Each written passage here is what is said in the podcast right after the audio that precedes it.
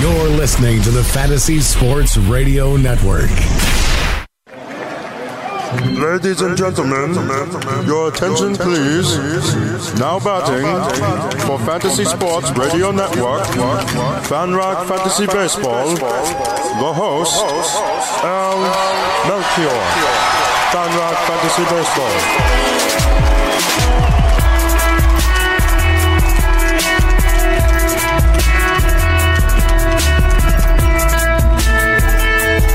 Welcome, everyone, to FanRag Fantasy Baseball. I'm Al Melchior, your host for this hour. And with me today, uh, somebody who's going to kind of just hang out at uh, Fantasy Sports Network Radio because uh, he's going to be back on at 8 p.m. tonight for the uh, debut of the Tout Wars Hour with Lawr Michaels. I am talking about Justin Mason, uh, who's here with us also from Rotographs and Friends with Fantasy Benefits. Justin, welcome to the show. Thank you for having me. I'm really excited to be here. Yeah, I know it's great to have you on, and I'm returning the favor because you had me on the uh, Friends with Fantasy Benefits podcast recently, and uh, had a great time with uh, with you and, and, your group there. So uh, glad to have you on as well. And we've got uh, lots of pitcher injury news, lots of news in general, but uh, lots to discuss. We're going to get to this a little bit later on. I talk about the latest with Noah Syndergaard, Cole Hamels, Corey Kluber.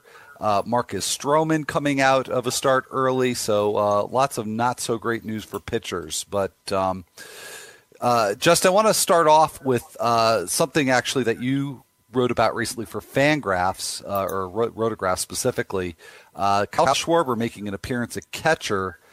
Uh, a lot of people are, you know, very down on Schwarber based on the start to the season that he's had.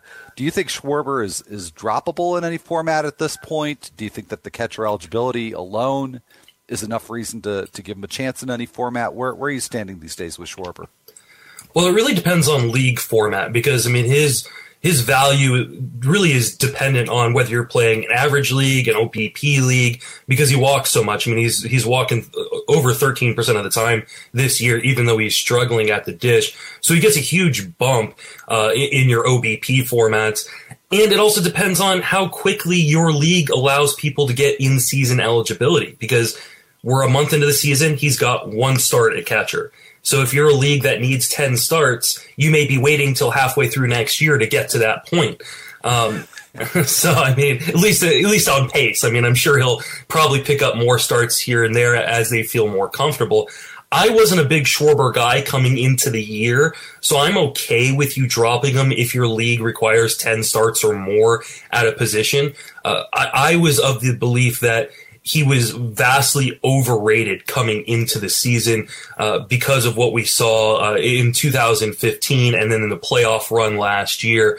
I'm I, am i am not convinced that he is good enough defensively where he's going to ever be able to put up a full season's worth of stats in the National League. And that is a big problem for me because if he's going to get benched halfway through a game because of defense, he's going to lose plate appearances and plate appearances is currency.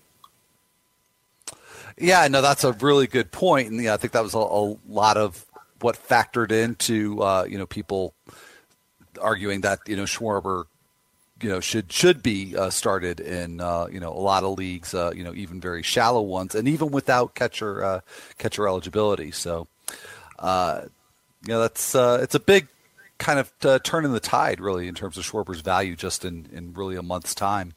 Uh, I guess you could say the same thing going in the opposite direction for Aaron Judge.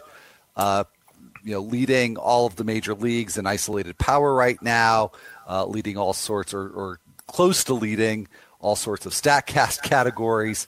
I think we all expect some regression from Judge, even if it's just based on the unknown of not having seen him in the major leagues for very long. But to what degree would you expect Aaron Judge to regress, and and where does that leave his value looking ahead to rest of season? You know, I'm pretty high on Judge, and I know there are a lot of people out there that are, are really, you know, saying this is the time to sell him, this is the time to sell him. I don't feel like the temperature. Uh, I, I, think it, I think the temperature is getting hotter in terms of his actual trade value within fantasy leagues, but I think a lot of people are expecting him to regress quite a bit. And I don't necessarily say, yes, he's going to have holes in his swings. He's a big dude, and pitchers are at some point going to attack that and find the holes and go after it. But he's also a really smart, mature young hitter who walks a ton, plays great defense. He's like the anti Schwarber in terms of his defense. Even though he's huge and a big guy, people would expect him to maybe not be so mobile in the outfield. But he does a really good job. So even if he struggles, the Yankees are going to give him time to figure it out because he's not a negative defensively. And so, yeah, is he going to struggle? Sure. But I don't think he's going to struggle to the point where he's still not going to hit home runs. Yeah, no, uh, I, you know, I think that's the one thing you can, uh, you know, almost certainly count on from Aaron Judge. So uh, that's a good point. So, well, we got to go to our first break, Justin. But when we come back, we will talk about all those pitcher injuries I hinted at, and uh, also I want to ask you a few questions about the Giants because I know you're right there in the Bay Area. So, stick around, everybody. Got a lot of good stuff coming up.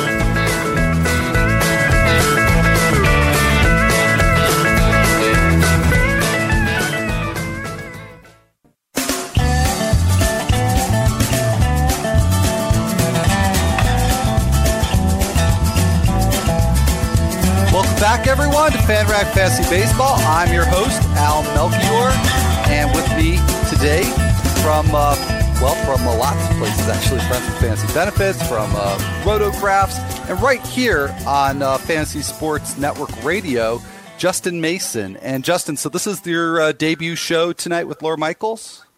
It is. I'm uh, really excited. It should be a really interesting dynamic between me and Lawr. Uh, Lawr's a great dude and has done a lot for me in the industry, so uh, I'm I'm super happy to be doing it. Yeah, Lawr is a great dude. I've known him a long time, and uh, very excited for your show. Uh, Eight to ten Eastern tonight. So even though it's the uh, Tout Wars hour, it's really you get a bonus. Is that every every week will be uh, two hours? I believe so. I think when they originally uh, came up with the idea to do the show, it was going to be an hour. Uh, but Lawr's done such a good job, like filling with like top notch guests that they're they're going to extend it for two hours. So I need to come up with funnier things to say because it's going to last a longer period of time. So I can't recycle the same jokes every week. Uh, well, uh, look, looking forward to the program. So, uh, well, uh, we'll uh, get to uh, some news and, like I said, some Giants analysis in just a moment. But the first segment, we had talked about Kyle Schwarber. Uh, now, game is underway in Chicago, but uh, Schwarber not in the starting lineup for the Cubs today. Uh, so you've got uh, an outfield of Jon Jay, Albert Almora, and Matt Szczur for the Cubs today. And uh, we've got the Rockies and Padres lineups. Other than that, we don't have anything from the night games. But for the Rockies, no Trevor Story. You got Alexi Amarista getting the start at shortstop today for the Rockies. So, um, uh, Justin, we uh, like, like, I said uh, earlier on, uh, had some questions for you about the Giants because I know you you observe them uh, very closely. Johnny Cueto, uh, we had the revelation just a couple of days ago that he's been dealing with a blister. I'm not sure whether or not to be encouraged or not because he just hasn't quite been at the same level so far this year, and at least we have a plausible explanation for it. So, how how do you read this with Cueto? You know, I'm I, I was really big on Cueto coming into the year, and the the longer the season kind of progresses, and the more I get to take a look at the Giants, the more concerned I become. I'm not as worried about the injury per se, though. I mean, maybe, like you said, maybe this is one of the reasons why he struggled early on. Um, for me, I'm more worried about his long term value for this season because I think the Giants are going to be really bad uh, this year, you know, as we've seen so far. And I think they're going to have to sell, and Cueto is going to be their top trade chip on the market because he has an opt out clause at the end of this year, which he's already said publicly that he's going to take. Um, and so for me, there's no situation, at least park wise, that's as nice as San Francisco. And so I'm afraid he's going to get traded to an American League team. Uh, I, I, think he'll be fine in the short term. The blister issue, though, I mean, maybe Major League Baseball needs to go back to the old balls they used to use because it seems like these new balls uh, are are causing issues with guys uh, like Aaron Sanchez. I mean, Rich Hill is Rich Hill, but um, a lot of guys who've never had blister or fingernail issues having them with these new balls. So. Uh, and you're not seeing these injuries in the minor leagues where they didn't switch over to the new balls. So I'm wondering if you know, maybe, maybe Major League Baseball needs to do something about it. I'm not worried about Cueto short term. I think he'll be fine, but I am worried towards the end of the year if you're relying on him, especially in like a head to head format where there's playoffs, whether or not he's going to carry the same value going forward.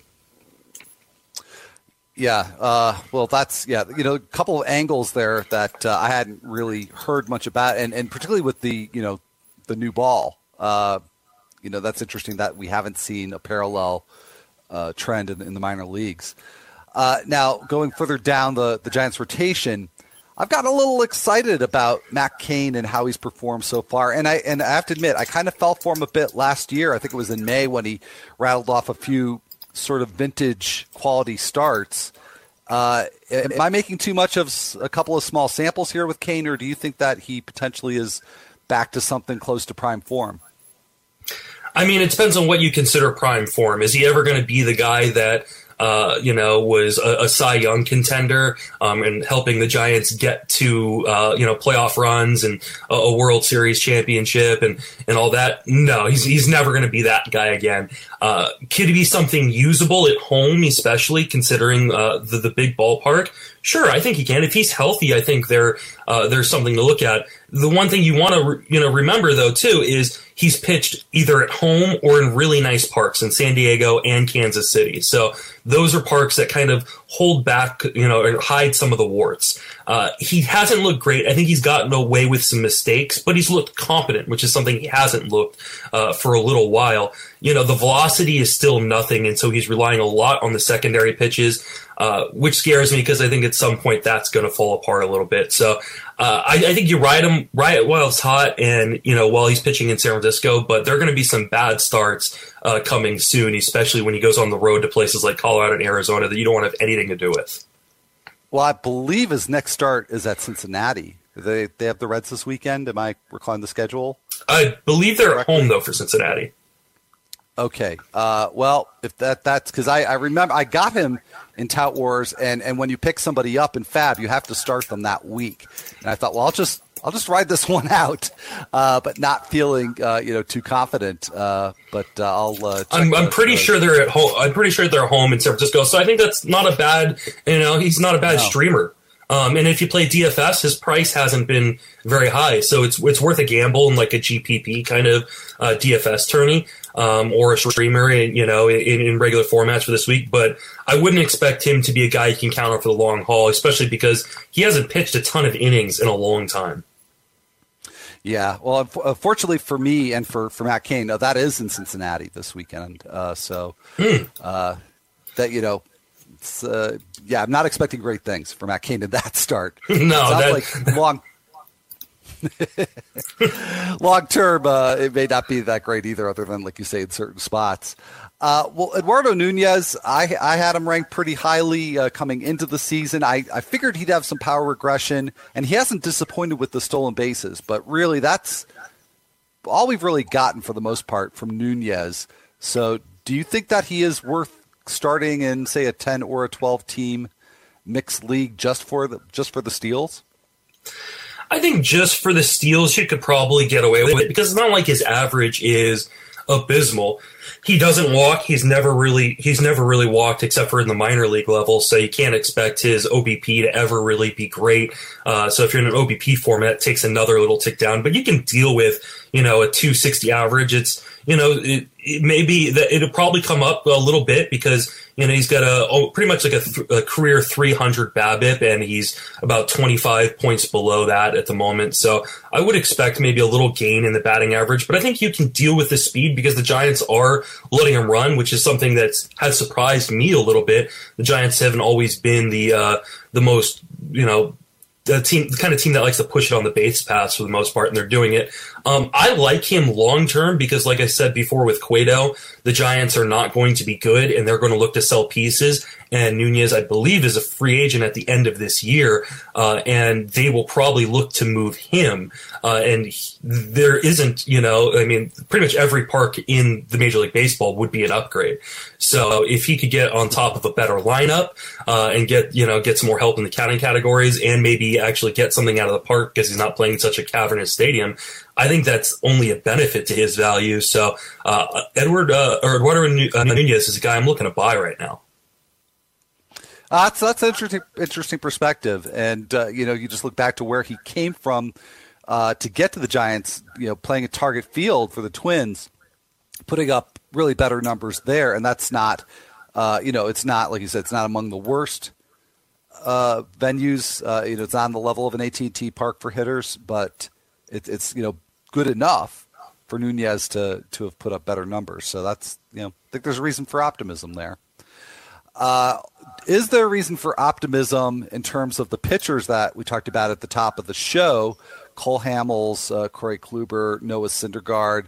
Um, Syndergaard getting a second opinion on his torn lat. Uh, the reports generally have him out for at least three months.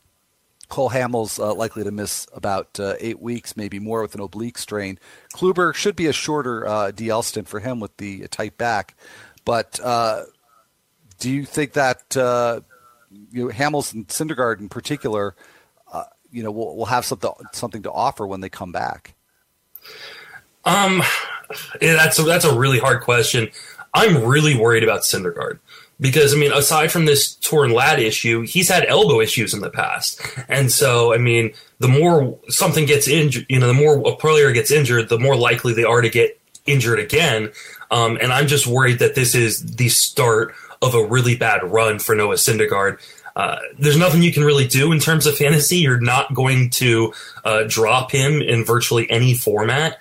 Um, though, I mean, I guess if you're really struggling in a 10 team league and you, you, need to keep pace, you can if you, if you don't have the roster spots.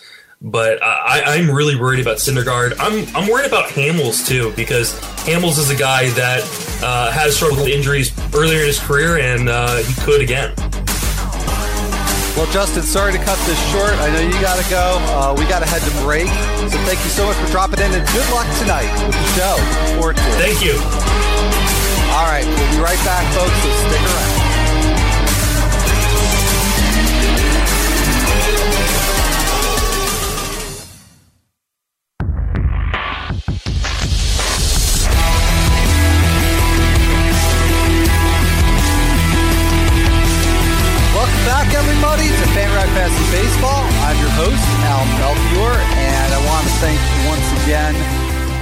Thank Justin Mason from uh, Rotographs and from the Tout Wars Hour with uh, Lawr Michaels debuting tonight at 8 Eastern. Thank Justin for dropping in, and I hope you uh, check out his show tonight and also uh, his own podcast, Friends with Fantasy Benefits, and his site with the same name, Friends with Fantasy Benefits. Uh, but before we move on to some of the news and the standout performances, quick word about the Fantasy Sports Radio Network app. You can now take the world's premier 24 7 Fantasy Sports Radio Network with you wherever you go. Download the Fantasy Sports Radio app now in the iTunes Store or on Google Play and listen for free anytime, anywhere. You can hear Tony Sincata on the treadmill, Benny Riccardi in the car, Greg Sussman on the subway, or just relax with the king on the couch, or listen to Jake Ciely while you're jogging. They'll keep you updated and informed wherever you go. So get the Fantasy Sports Radio app for free right now in the iTunes Store or on Google Play and take the experts with you. A uh, quick check in on a uh, on an injury note uh, from the uh, Twins game going on right now. Uh, Twins playing the A's. And uh, Byron Buxton has been removed from the game with an apparent injury. Don't have any other details on that. If I get them during the show, I will certainly pass those on. And in terms of the upcoming schedule, uh, looking at the weather courtesy of RotoGrinders and Kevin Roth, uh, always a, a, great resource uh, for owners playing in uh, any sort of daily format. And uh, the one to really watch is tonight's game in Atlanta, the Mets and the Braves. There's an 89% chance of precipitation at game time.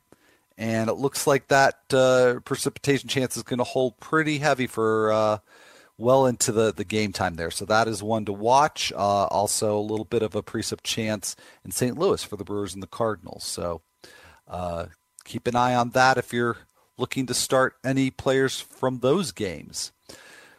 So uh, back to the news. Uh, unfortunately, didn't get to spend enough time with Justin Mason talking about all the pitcher injuries, but uh, like him, I am very concerned about Noah Syndergaard. Looks like he's going to be out for at least three months. He's got the torn lat. As Justin mentioned, he's also had elbow issues. He is going for a second opinion.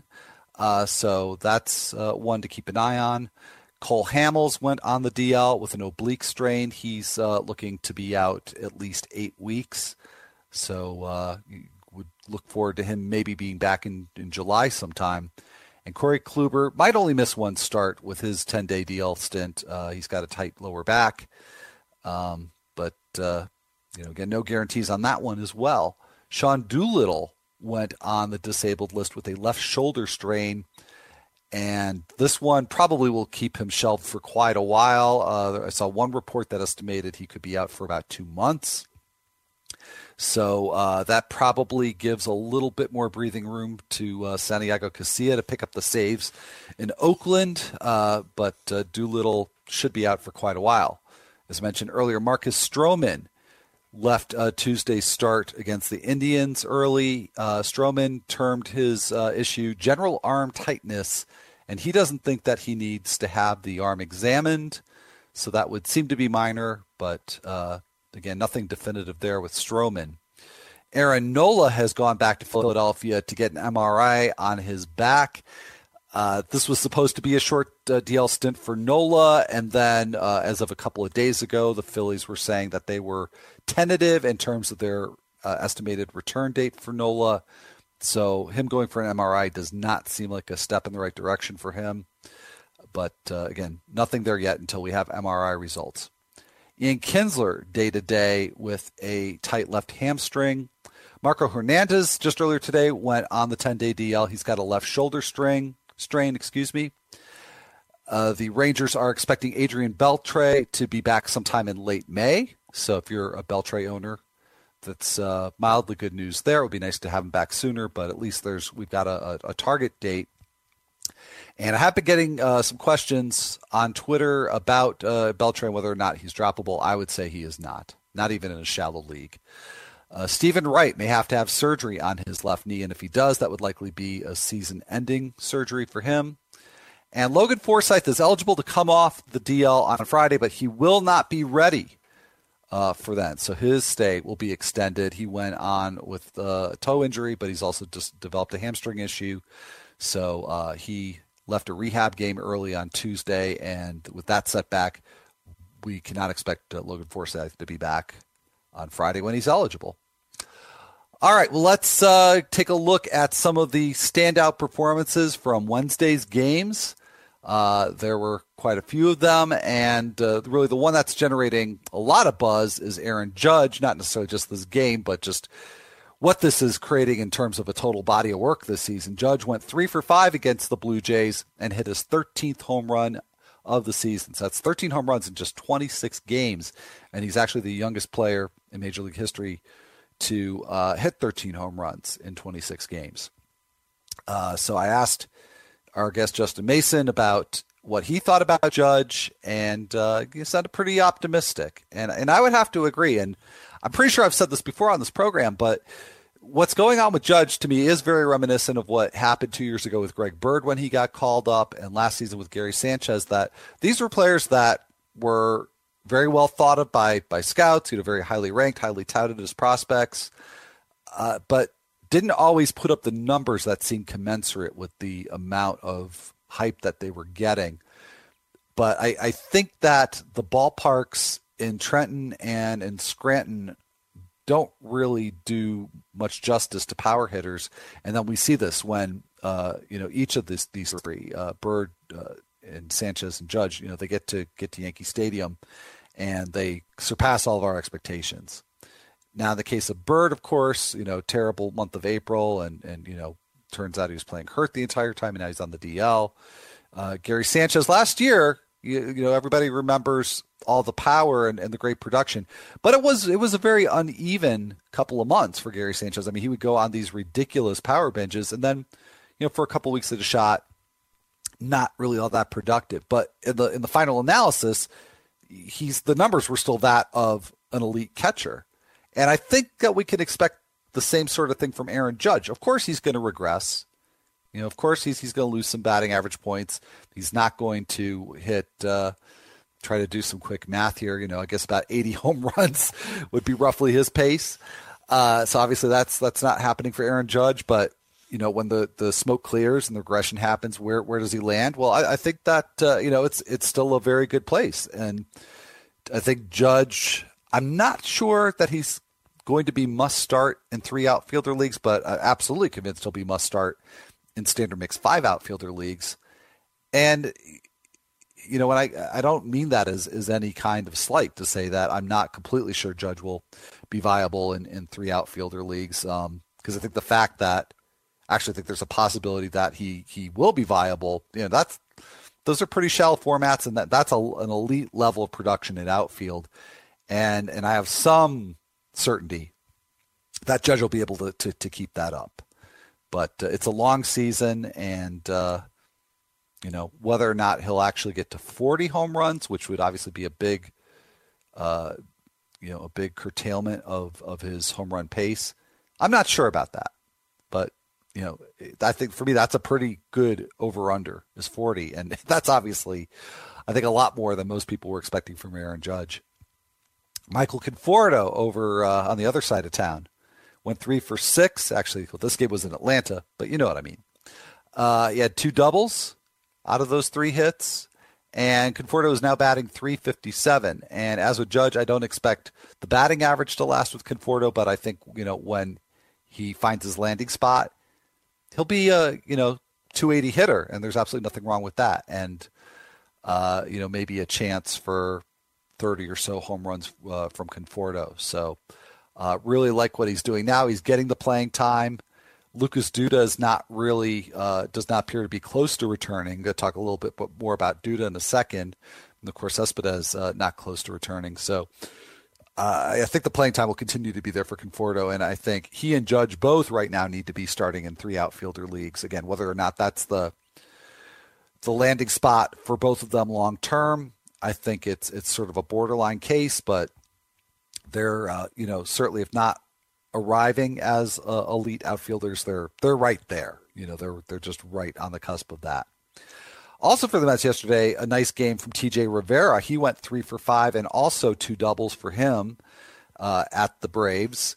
And he is now batting 278, which to me actually does seem like uh, an appropriate expectation for what TJ Rivera could hit. Now, I don't think that he'll stay in the lineup. He's been playing first base. I don't think he'll stay in the lineup whenever Lucas Duda returns, but he has yet to get back to the lineup in his first rehab game in the Florida State League. He had a twinge in his elbow. And of course, that's what got him down there uh, uh, on a rehab assignment in the first place. Got him on the DL was a hyperextended elbow, and so he's been dealing with that. There was some talk initially when he had the setback that he could be back as soon as Tuesday. Well, here we are Thursday, and Duda has still not returned. So I think Rivera in deeper leagues could have some usefulness next week in week six. In fact, I did pick him up last night in a very deep uh, points league. And that's actually not a bad format for Rivera because he doesn't strike out much at all and uh, has a line drive approach that I think could produce produce some doubles. So beyond next week, I don't know what sort of playing time there'll be for Rivera, but I, you know, it's hard to see Duda given that he hasn't appeared back in a rehab game yet. It's hard to see him getting back that soon. I mean, maybe late next week, I would think, but I don't know. I'm just, you know, just making conjecture here on Duda, but uh, not a good sign. I would say that we haven't had an update on him in a few days. Andrew McCutchen, not really uh, his uh, best performance. He went one for five at the Reds, uh, but he did it his fifth home run. But uh, you know, another uh, performance that brought down his batting average. It's now down to 235. Um, and yet, I, I have to say, I'm pretty encouraged by McCutchen because the power is there. Uh, it's just the batting average is low. He's got a 14% line drive rate. So, um, you know, there's uh, not much really, uh, I think, to worry about there with McCutchen. Well, we got to head to break, but uh, talk a little bit more about McCutchen and some of the other stand-up performers right when we come back,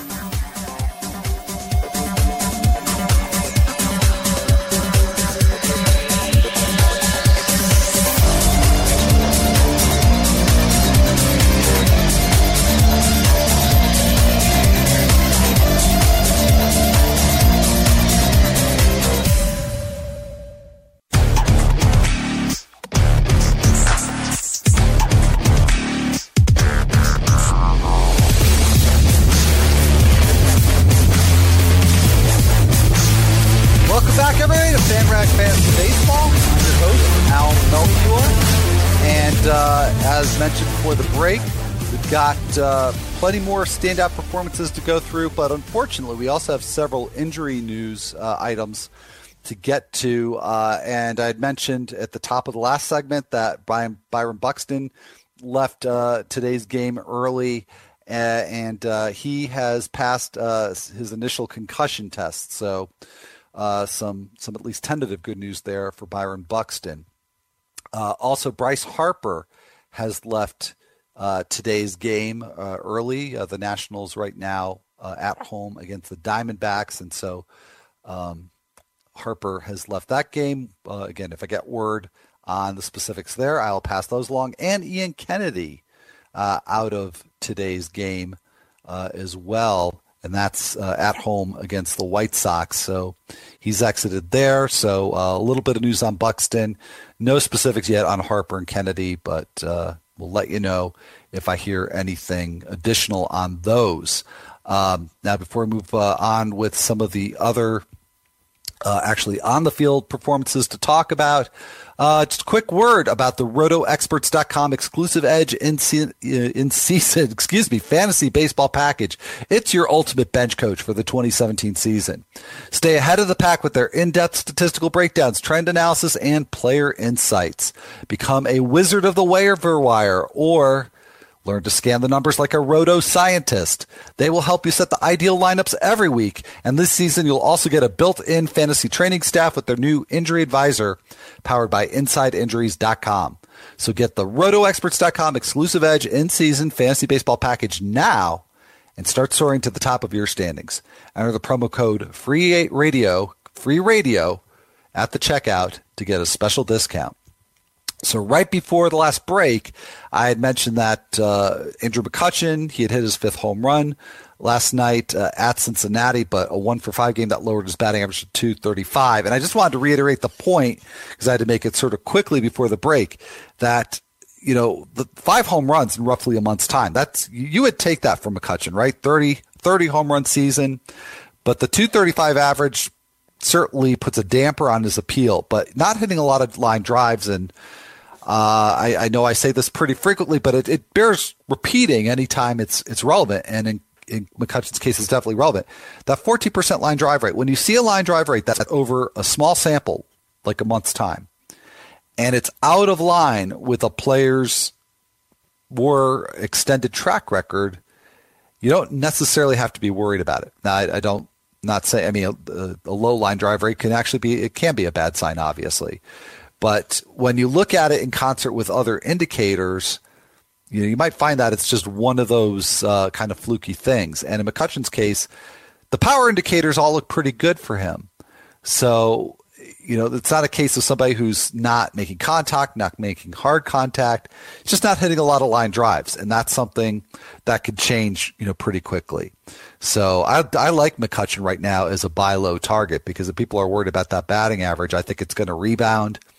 And, you know, the thing that you can really rely on, which are the power numbers, those look really, really solid for McCutchen. Also putting up some really nice power numbers is Marwin Gonzalez. That's uh, not necessarily the name that you would have expected to hear right there, but Marwin Gonzalez, uh, another home run last night. That's his eighth of the season, and that comes on the heels of a two home run game the night before uh, against the Rangers. Uh, now Gonzalez, I'm not exactly sure how to explain the the power surge for him. And this is somebody who doesn't you know doesn't play every day either. I mean, he's playing a lot and he's hot, and uh, he's versatile, so he can certainly stay in the lineup when he's hot. But he has been much much more selective this year. His swing rate on pitches outside the zone is down dramatically. So I think he's just connecting with just a better quality of pitch the odd part of the puzzle here for Gonzalez. He's got a 57% ground ball rate. So I'm not sure how that jives with all the extra power in a way. It's, it makes it all the more impressive. You know, he's not lofting the ball much, but when he does, it's it's out of there. So uh, I'm not sure how long term this bodes for Gonzalez's playing time because Yuli Gurriel has also been hitting well. You figure he's going to get his reps at first base. You know it's a good good roster all the way around, but um, you know Gonzalez right now I think AJ Hinch can can take him out of the lineup. Ian Desmond certainly making an impact uh, back from uh, his his month long DL stint. Went three for five yesterday uh, at San Diego with two home runs. Those are his first two home runs of the season. So if there were any concerns about Ian Desmond and the lingering impact of uh, his hand injury, don't worry about it. He's hitting right off the bat. Yonder Alonso, he's hit his sixth home run of the season. That was against the Twins. He went two for four in that game, and that took his average up to 307. So Alonso hitting with more power. We saw it in the spring, but this is a case where the spring stats actually were a precursor to something in the regular season, and he's not had to sacrifice batting average as a result of it. So I think Alonso, you know, in this short time, deserves some consideration in 12 team mixed leagues, especially roto leagues, uh, as a corner infielder. And that's, you know, that's, you know, that's generally a, a pretty stacked uh, position, you know, both positions, first base, third base, in terms of production, in terms of power. So I think Alonso's been that good. He's been good enough that he actually deserves some consideration in those formats. Kenny Vargas, uh, who may not have position eligibility in some formats, uh, but if he does, it's likely at first base. He had a, a, nice game as well. This against the A's, he went two for five, hit his second home run of the season. He's only been up for seven games, so a very, very nice start. Vargas batting 364. And out of those seven games, he has started five of them. So this is another situation where there's a bit of a roster crunch. But the person who's really suffered the most in terms of playing time is um, Robbie Grossman, who started just three of the last six games. I'm not sure how this is going to play out, but you know, Vargas, I think he's coming around both as a power hitter and as a source of batting average. And, uh, you know, Grossman has his appeal as well. He can get on base. He has a little bit of power. Um, but I picked up Vargas in uh, my Tout Wars League 15 team mixed uh, with OBP. So I certainly think Vargas needs to be owned in that depth of a league, a 15 team mixed league. I don't know about it until we see what goes on with this playing time over a longer period. I think that's probably about the ceiling for Vargas in terms of depth of league. Cole Calhoun hit another home run. That's now three straight games with a home run. He's got four on the season. He went two for five at the uh, Mariners. Calhoun was off to an ice cold start, and he's somebody who does strike me as very streaky with power. So um, I certainly won't read anything into it, even though it's three straight games with a home run. I think probably he settles in as roughly a 20 home run hitter. Uh, I would say a year or two ago, I thought Calhoun still had the potential to be a little bit more than that as a power hitter, but um, you know, it's been very up and down for him. Ben Gamel with a two hit game, that same game uh, for the Mariners against the Angels, including a couple of doubles, and his on base percentage is now up to 355. And that combination of Gamel's ability to get on base and hit those line drive doubles, pretty nice given that he is batting second right behind Jean Segura, who also had a nice game and is having a nice season, uh, especially if you disregard that little DL stint that uh, that Segura had. So Gamel really positioned there to to produce some runs and possibly be a big help in, in OBP leagues and in points leagues. So not somebody who's very widely owned, not somebody who needs to be owned in standard mixed leagues, but again, 15 team mixed. I think that that could be a sweet spot for Gamel. Uh, some pitching performances. Robbie Ray to me, this was the most notable performance of the night, even if it wasn't necessarily the very best one, because he was facing the Nationals, and this this just terrified me. I benched Ray uh, in the one league where I own him, and I had some other options that I really really hated, and I still couldn't bring myself to start Robbie Ray, and I made a mistake because he went six innings, gave up just two runs on four hits and one walk, with ten strikeouts. I mean, it's never really a huge surprise to me when Robbie Ray gets 10 strikeouts or nine strikeouts or somewhere in that neighborhood. But just the four hits, just the one walk, that was a huge surprise to me. So, um, really, really well done by Robbie Ray. Um, also, in that same game, on the uh, national side, Jake, Jacob Turner came in in the sixth inning and didn't leave the game. He finished out the last four innings, didn't give up any runs, only two hits, no walks, and four strikeouts. So that's kind of what I would think of as, as pulling a Devenski, just uh, you know, really shutting down the opposition. And I figured at least in the ninth we'd see Shawn Kelley, but as it turns out, Shawn Kelley was unavailable because he was sick. So uh, Turner went the distance and uh, and and did it well. Um, Turner was supposed to start this weekend against the Phillies. I doubt that's happening now. In fact, I don't see how that can happen. So I don't know what Turner's role is going forward, but you know maybe the Nationals have found themselves the shutdown long reliever. That seems to be kind of the the early season fad. And Jeff Samardzija, I think, probably was the best starter last night. He went eight innings against the Dodgers, didn't allow a single earned run, although he did allow one unearned run. Only three hits, no walks, and 11 strikeouts. And what impresses me here is this was at Dodger Stadium. So for a right-handed pitcher against a lineup with some really good left-handed hitters uh, in a park that favors left-handed hitters, just an absolute dom- dominant performance. And it's not a you know one-off for Samardzija. I mean, he's been getting a lot more strikeouts this year. The slider, uh, he's been throwing it harder, which I wouldn't think would necessarily give him more strikeouts because that would you know lessen the the the velocity differential between that and his fastball. But with the harder slider, he's really been tough to hit, and he's gotten uh, nineteen percent uh, a nineteen percent whiff rate on the slider. So that's really helped Samardzija. Uh, going for the Dodgers that game was uh, Julio Urias. He pitched five scoreless innings, but not an overall impressive line. I mean, the five innings you, you figure because the Dodgers are concerned about his innings, but um, gave up four hits and four walks with only one strikeout. And Urias is really having some control problems. He's throwing only 35% of his pitches in the strike zone over his two starts so far. So that's a little bit concerning, especially when consider this is somebody who's probably not going to go deep into games even when he's efficient and when he has control. Charlie Morton had a fantastic start against the Rangers. Six innings, one run on five hits, two walks with eight strikeouts. And the Rangers are really turning into kind of a sneaky, uh, a sneaky matchup for a lot of pitchers because they're very aggressive and not particularly good at making contact.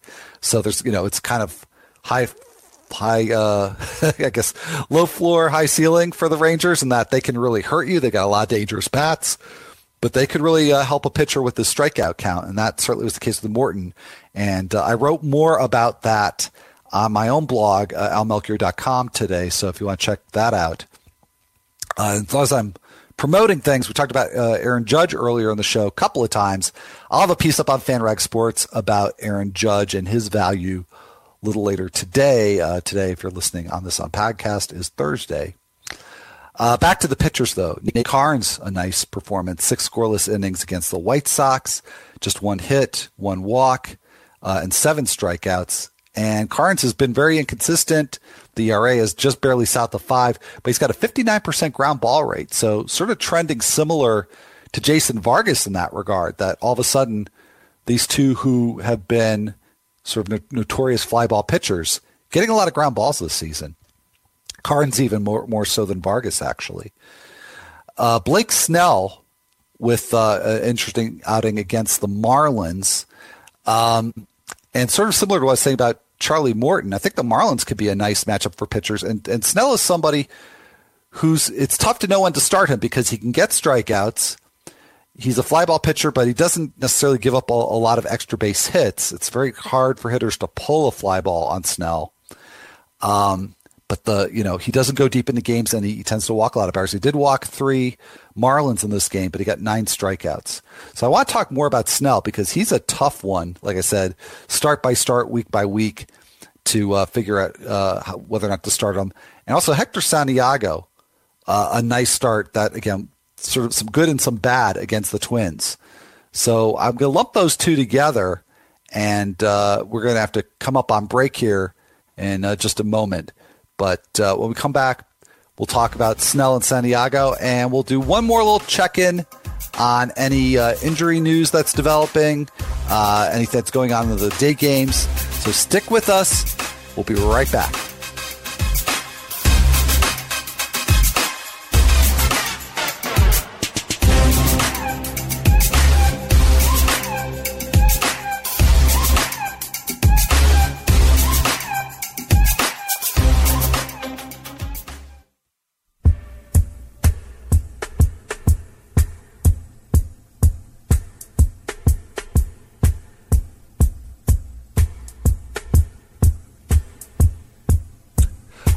Back, everybody. This is FanRag Fantasy Baseball, and I'm your host, Al Melchior. And as your host, I have a uh, couple of uh, injury updates to give you. Actually, three. Um, and I will actually one uh, from Pete Abraham of uh, the Boston Globe. He just tweeted out a minute ago David Price is throwing a three inning sim game at Fenway Park, and that uh, he Price is getting closer to going on a rehab assignment. So good news there for David Price and David Price owners like me and maybe like you. Uh, the less good news coming out of Boston, uh, and I mentioned earlier that um, Wright may be uh, having to go uh, for uh, surgery, and that is the case. Steven Wright is going to have knee surgery, and uh, that I would think would mean that he is done for the season. And I also mentioned earlier that Ian Kennedy left his start in the fifth er, uh, inning earlier today. He has been diagnosed with a right medial hamstring strain. That is directly from the Royals Twitter account. And that Kennedy will be reevaluated tomorrow. So uh, get you caught up there. And uh, let's uh, finish this out here. Again, uh, rounding back to talk about a couple of pitchers who had nice starts yesterday, but not, I mean, more, maybe more confusing than nice. Blake Snell only lasted five innings against the Marlins. And granted, I mean, he rarely goes deep into a game, but he did get nine strikeouts. He had three walks. So control is pretty much of a constant for him. That is control issues, but only two runs in the five innings, six hits and three walks, but nine strikeouts. Uh, and the thing with Snell is that again, the, he's got such a strange combination of strengths and weaknesses that he doesn't give up a lot of extra base hits, but he puts a lot of people on base. Uh, you know, he has strikeout potential, although he's really sort of disappointed in that regard prior to this start. But I think I think this was a really ideal match, matchup for Snell. Just just like Morton against the Rangers, a very aggressive team. Marlins are a pretty aggressive team too. They have one of the highest swing rates uh, particularly on pitches that are not in the zone. So they're not only aggressive, they're not especially selective, and that that allows Snell to really get by with his greatest weakness, which is poor control. So I think the Marlins are a, nice, nice matchup for Snell. Um, so I think you know he finally found a sweet spot. And then Hector Santiago also, uh, you know, sort of a mixed bag. Went six innings, allowed three runs. He too walked three batters and only two strikeouts. But uh, you know, eh, for for Santiago overall, the results have been really good, and the, his changeup has really been much more deceptive this year. A lot more movement on it, particularly vertical movement, and getting lots of swings uh, when it's not in the zone. So I've I've been quick to dismiss Santiago but maybe there is a little something more there with him. So, on that note, a somewhat positive note, Hector Santiago, uh, it is time to wrap up here.